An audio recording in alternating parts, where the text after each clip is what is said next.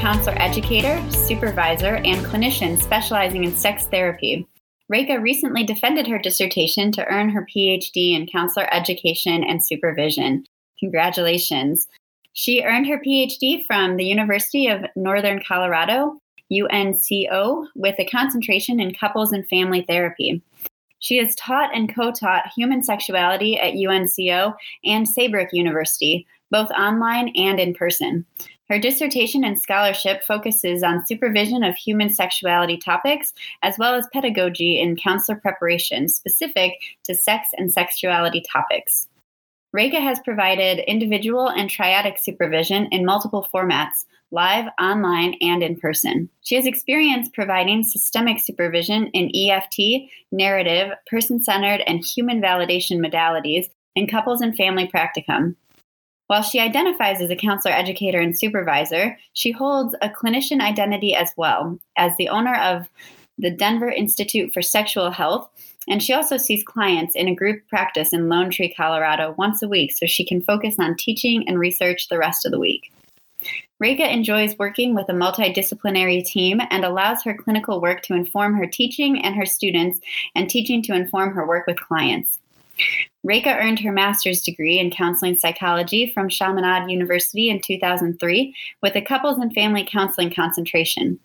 She earned her Bachelor of Arts degree in psychology from Hawaii Pacific University in 2000. Her clinical work includes inpatient, outpatient, individual, couples, and family work in Hawaii, Texas, and Colorado. Reka became licensed as an LPC in 2008 in Texas and in Colorado in 2013 when she became a certified sex therapist as well. Thanks for having me and for that great intro. Specific to um, supervision, my um, experiences center around a couples and family practicum with live observation, um, internship supervision, supervising first practicum, one on one, and triadic supervision. So, really, it's been a wide range, and a lot of that has been thanks to a, a, rigorous doctoral program that has a very rigorous supervision program. So that's been a lot of my exposure, and some of it has been in my practice. So a lot of um, different pieces are forming my thought process on this today. Can you tell us a little bit more about your experience with supervision as it pertains to sexuality counseling? In, in my experience, what I've seen a lot from master students is really this um, urge, this need to want to understand sex and sexuality topics and to gain comfort with it in counseling. So whether I've been teaching or supervising, you know, students have come up to me time and time again, uh, being interested in learning more about this, and it really just seems like students want to gain competence, and whether that's from you know the media or a personal interest in the topic or just wanting a sense of preparation in the topic that when you know clients come in wanting to have that efficacy that this is a topic that they can tackle. It's just time and time again, students have come up to me. And I think that's because I went into originally my program as a clinician, and that really made students open up and say, I want to learn this. How did you learn this? How do I do it? So students are definitely communicating that they want efficacy in this topic. They want to know how do I do it? What do I say? Am I offending anyone if I bring this up? How do I bring this up well? So, really, that student comfort piece has just been something that I've been thinking about for years here on, you know, how do we work with that? How do we make them comfortable? And what do we do beyond giving them the answer of go back into that counseling room and ask this or say this? I mean, that's not necessarily appropriate, right? Because then the client will have an answer to that. And then how do we keep feeding the, the student the answer? That's again, we need to find a way to increase student comfort, and autonomy at the same time in them developing their own way of addressing these topics with students. I definitely agree. I think there's a lot of validity to what you're saying. And I just had a quick follow up question. So, you mentioned students want to know how do I do this? How do I broach this topic without offending anyone? And it's kind of an uncomfortable topic if you haven't really talked about it before. So, how do you instruct students to do that without giving them the answer, like you said? Because it's important not to just have people reciting the same thing over and over again. It's important to bring their own personality to it. But how do you do that? Yeah, that's a great question. I think that first and foremost, before focusing on what to do in the room, I turn the focus on the student and I try to normalize for them that they're going through you know a developmental phase where they're just now being exposed to clients it's a topic where they don't necessarily have any subject matter expertise they're switching from their student identity into uh, a clinician identity so they have all these layers going on at the same time which is already going to make them feel nervous enough and they're being observed and they're being graded. There's so much going on. Now you layer sex on top of it. So really focusing on the student a little bit and you know what is this like for you that this topic even came up? You know, what is your experience with this topic? How comfortable are you? So I want to check in with the student first and foremost. And there might be an answer where the student says, Oh my goodness, I am, this is just, I'm very uncomfortable. I don't even talk about this at home, let alone with a stranger. Or there could be a lot of comfort. So, really, it starts with where the student stands. Yeah, that makes a lot of sense. So, really broaching the topic with your supervisee, with that student beforehand to get them comfortable talking about it and having that conversation is the best path that's something that's worked for me because I think that telling a student it's okay, go ahead and be comfortable. Here's a few words, keep it open ended. We're just telling the student what to do in the room. But I think that drawing out without dipping into therapy, just drawing out where they stand, how they feel about it. And is it some students, it might be just the phrasing, the language piece, the how do I make this open ended? and what's your advice on what I take what, where I take the answer you know something different so it has to start with checking in definitely well and I think that bring up a really good point of not, it's not just about application theory is not just about application micro skills are not is not just about are not just about application it's understanding them and sort of doing this sort of reflective paraphrasing where you do it in your own way, in your own words, with your own language. But even how do you even get there? Um, you remind me of one time a student who uh, had a very uh, conservative religious background would say something along the lines of, well, one really had difficulty with discussion of LGBT and just sort of processing working with LGBT for for the student and what that might look like, and what are some sort of the what are the barriers or the kinks on her path to becoming an effective counselor and working with LGBT. And one of the things that they had, she had said was, "You would be so proud of me, Dr. Schubert. I had a client who identified as lesbian, and I was praying about it the whole time, and I was."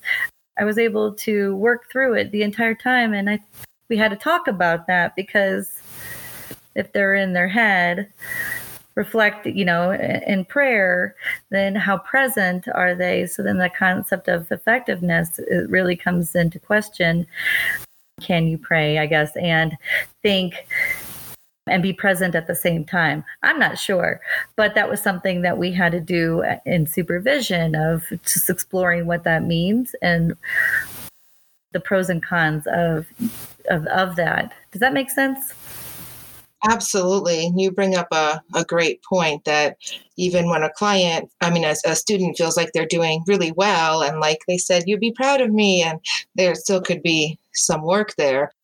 How present are they, and how do we how do we make them present? And that's a that's a really important idea to address too. Is if you're just white knuckling the session, and as a student in, a counselor in training, you're not comfortable you know what do we do with that and you know, I'm a firm believer in um, no matter what the student values are or the client values are, they need to be able to hold on to it and we need to give them permission. So I think working with the student and reminding them that, you know, if somebody helped you hold on to your values all these years, you know, how can you help the client hold on to theirs? They need you for that now. So starting to uh, broach the topic with the student as it doesn't have to be either or, doesn't matter who believes what but maybe focusing on the tension that that client is experiencing and how can you as a human being as a counselor in training connect with your client who's in distress, who needs you to hear them and understand them. Let's connect with the feeling and the process. And, and let's just forget about the topic for a moment.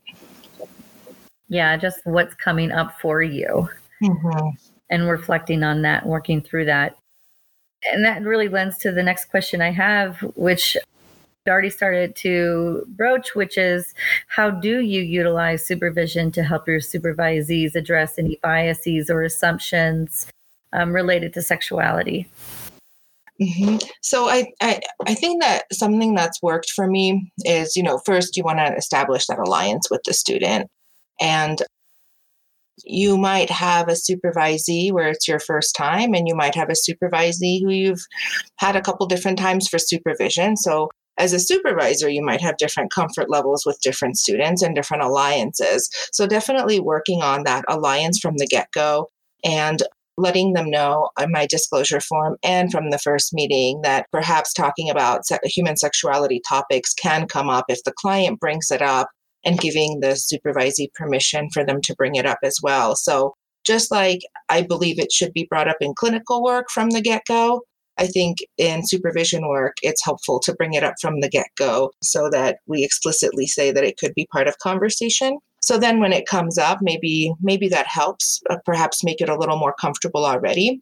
And then really um, assessing where the student is with their own comfort level. There's two ends of the spectrum. There might be a student who's really, really uncomfortable and another student who says, Oh, this is my topic. I'm super comfortable with this.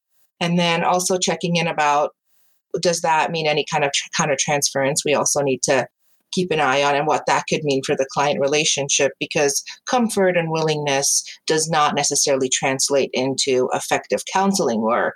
So it seemingly it might be easier to work with a student who says they are so comfortable with this topic but there could be some refinement that needs to be done there as well. So once um, I know where the student stands, once they know that sexuality is part of the conversation, I think then we can start focusing on the experience of the client and ask the supervisee, you know, what is your understanding of what's going on with this client, not just sexually, but all the other contextual factors that are impacting that, whether it's, you know, age or ability status or all these other things, uh, whatever model that you look at a contextual picture from. I, I tend to drawn to the Hays model, for example, because sorry, Pamela Hays is ADDRESSING model. So I think the acronym is just easy for the students to remember. And so, you know, what are all these other considerations that are impacting this person's tension with their sexuality issue? and sort of start talking about it in a conceptual kind of way and start drawing out what the client might be going through. So so that's that's sort of a, a loose um, and flexible sequence of events that has helped for me. That makes a lot of sense. I, uh, in teaching, a lot of times I teach the new counselors in their very first class in their master's program. And it's been a wonderful experience to kind of see that discomfort and see that really that desire to stay on one specific topic and focus on that topic very heavily or to jump from one topic to the next topic to the next and not get deep on anything. And I think when talking about sexuality issues and also talking about counseling in general, it's really important to tell students and supervisees to lean into that discomfort and to not be afraid to have those uncomfortable conversations. And I tell my my new students that all the time in their initial sessions and they're so worried about that discomfort and that ambiguity and leaning into it because it is so uncomfortable and it's so foreign. So I think that's a great point about trying to look at everything contextually and holistically as you're beginning to broach some of these uncomfortable conversations. Yeah, thank you. That's yeah, it's a, a great point that student discomfort is not just with sexuality necessarily, but many topics. They're brand new to counseling. Of course, lots of topics are going to be uncomfortable and foreign. And I think that's a good normalizing point, too, is that letting students know that right now every topic for you is new because you're new to the field. It's not just the sex topic that's new. Yeah, I think that's so important. And I think it's with students, it's really an intolerance to be intimate with another person so early on because they're supposed to be that expert and they're supposed to have that you know ability to kind of lead someone through that so I think just having that uh, knowledge and that normalizing factor that it's okay to be uncomfortable with this and it's okay to lean into that and to not know everything about you know sexual issues or anything really well, absolutely. I, I, and I think that um, even if our students were all trained specifically in sex and sexuality, there will still be topics and, and nuances that come up that they'll never be. We can't always, we can't be experts in every single thing that comes into the counseling room. So learning how to fall back on process can be really helpful. Well, I think that you bring up a good point that I believe people who have already worked specifically with issues related to sexuality is that I think we come up, come to an agreement with ourselves and an acceptance that we are not going to know everything. There's no possible way to know everything. And especially when it comes to sexuality and sort of the social climate over the years, there have been things that come to the forefront that that were always there but for fear of retaliation or discrimination that they just were hidden from mainstream. And i i think that's a huge part especially when supervising individual students um, on the topic of sexuality that i find both comforting and assuring when I'm able to clarify to them that I don't know everything. You're not going to know everything. And your clients aren't expecting you to know everything. But being able to to sit there with intentional curiosity is really imperative. Definitely. That kind of leads me to my next question. What are some of the challenges that you see working with counselors who are providing sexuality counseling, not just with, you know, sexuality issues, but also with beginning counselors and really getting into that clinician role? Yeah, I think one of them we already touched on today, and I think this is something that keeps coming up over and over again is the values. And when the values are different between the counselor in training and the client or even the values between the supervisor and the counselor in training. So I think that's always a tricky one to work with. So I think that both and attitude and adapting that helping everybody hold on to their own and still trying to effective work that's definitely one of the challenges and keeping in mind i mean for me that people are going to push our buttons students clients it's going to happen so you know it's expressing that to um, students as well that you may not agree with what's being said that can keep happening and I think that looking at values with a supervisee and with students is really, really important because if you know yourself, then you can be so much more effective in that counselor role. And if you don't know yourself and if you aren't getting to know and getting in touch with your values, then there's so many blind spots that can come up and can interfere with that clinical relationship. So I think that's so important. Yeah, absolutely. And supervision is such a great platform, I think, to do that because there's not always room in the classroom for that. And there's a lot more students than in supervision. So I think that that is just a great area to not be afraid to talk about with the student.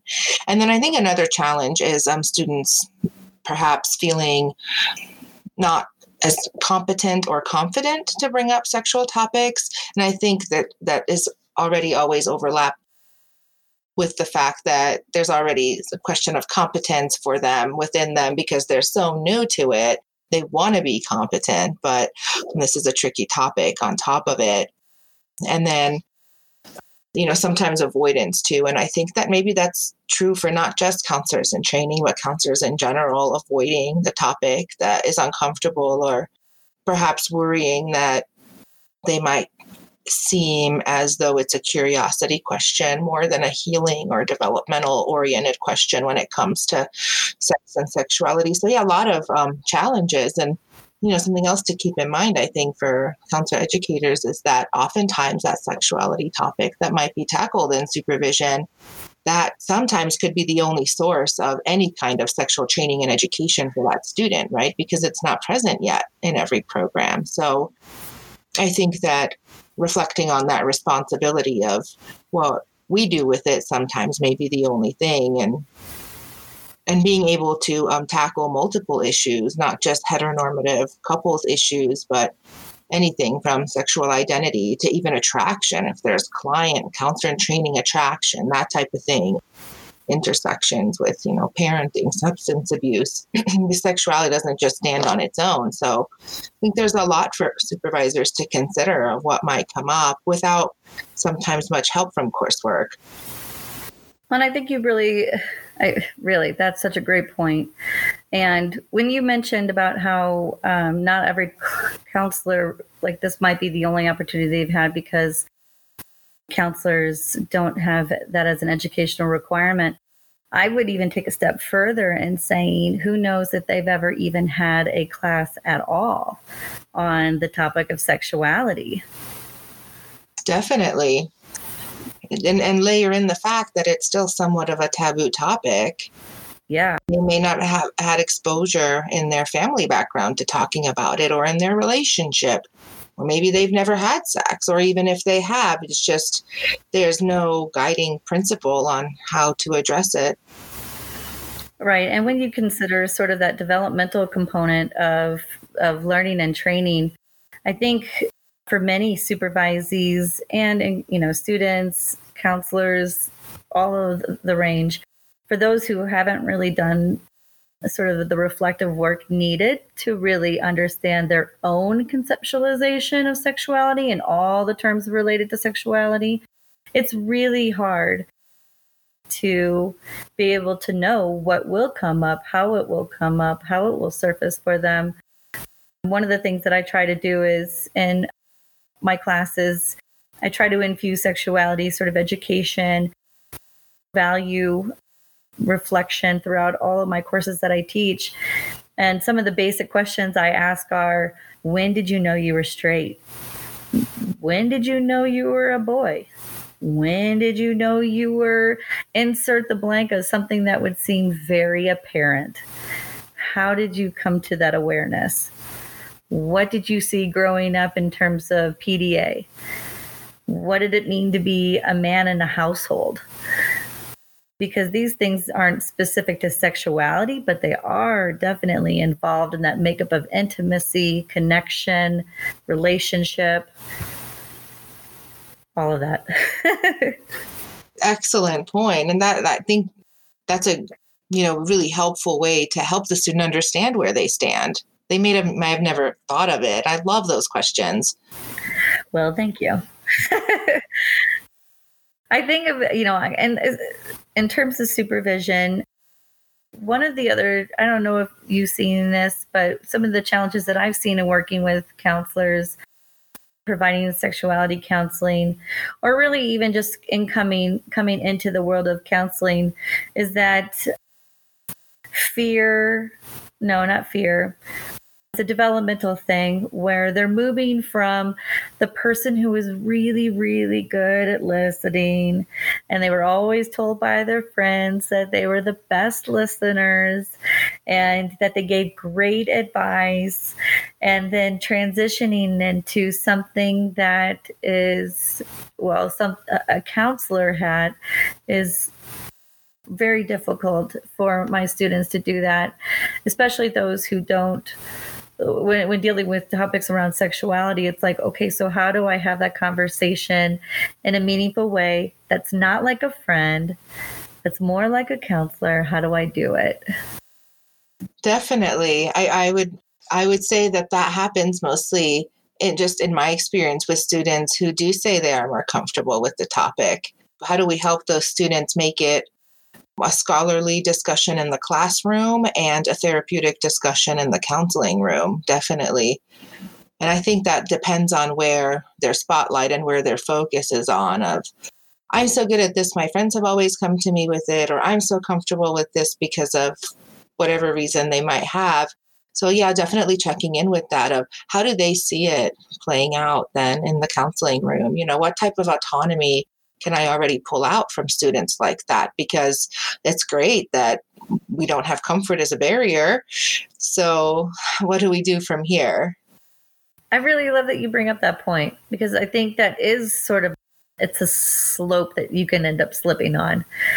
Sure, you're comfortable, but can you can you convey it in a meaningful way or in a way that doesn't feel too crass or in a way that doesn't feel like you're taking five steps ahead of your you're going five steps ahead of your client especially around that and i've been I, i've been guilty of that that is for sure I have busted out Sensate Focus as an assignment before my clients are ready because I'm like, all right, let's do this.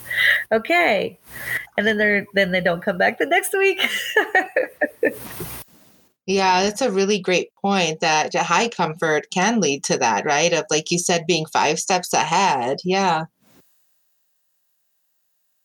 You know, how to put the brakes on and but how to also manage that enthusiasm. That enthusiasm is great when a student has it, right? And you want that energy and that confidence in there, but then definitely is how do we turn it into therapeutic versus, oh, sexual topic. This is awesome. Let's talk more about this, but more making it about the client. Yeah, definitely.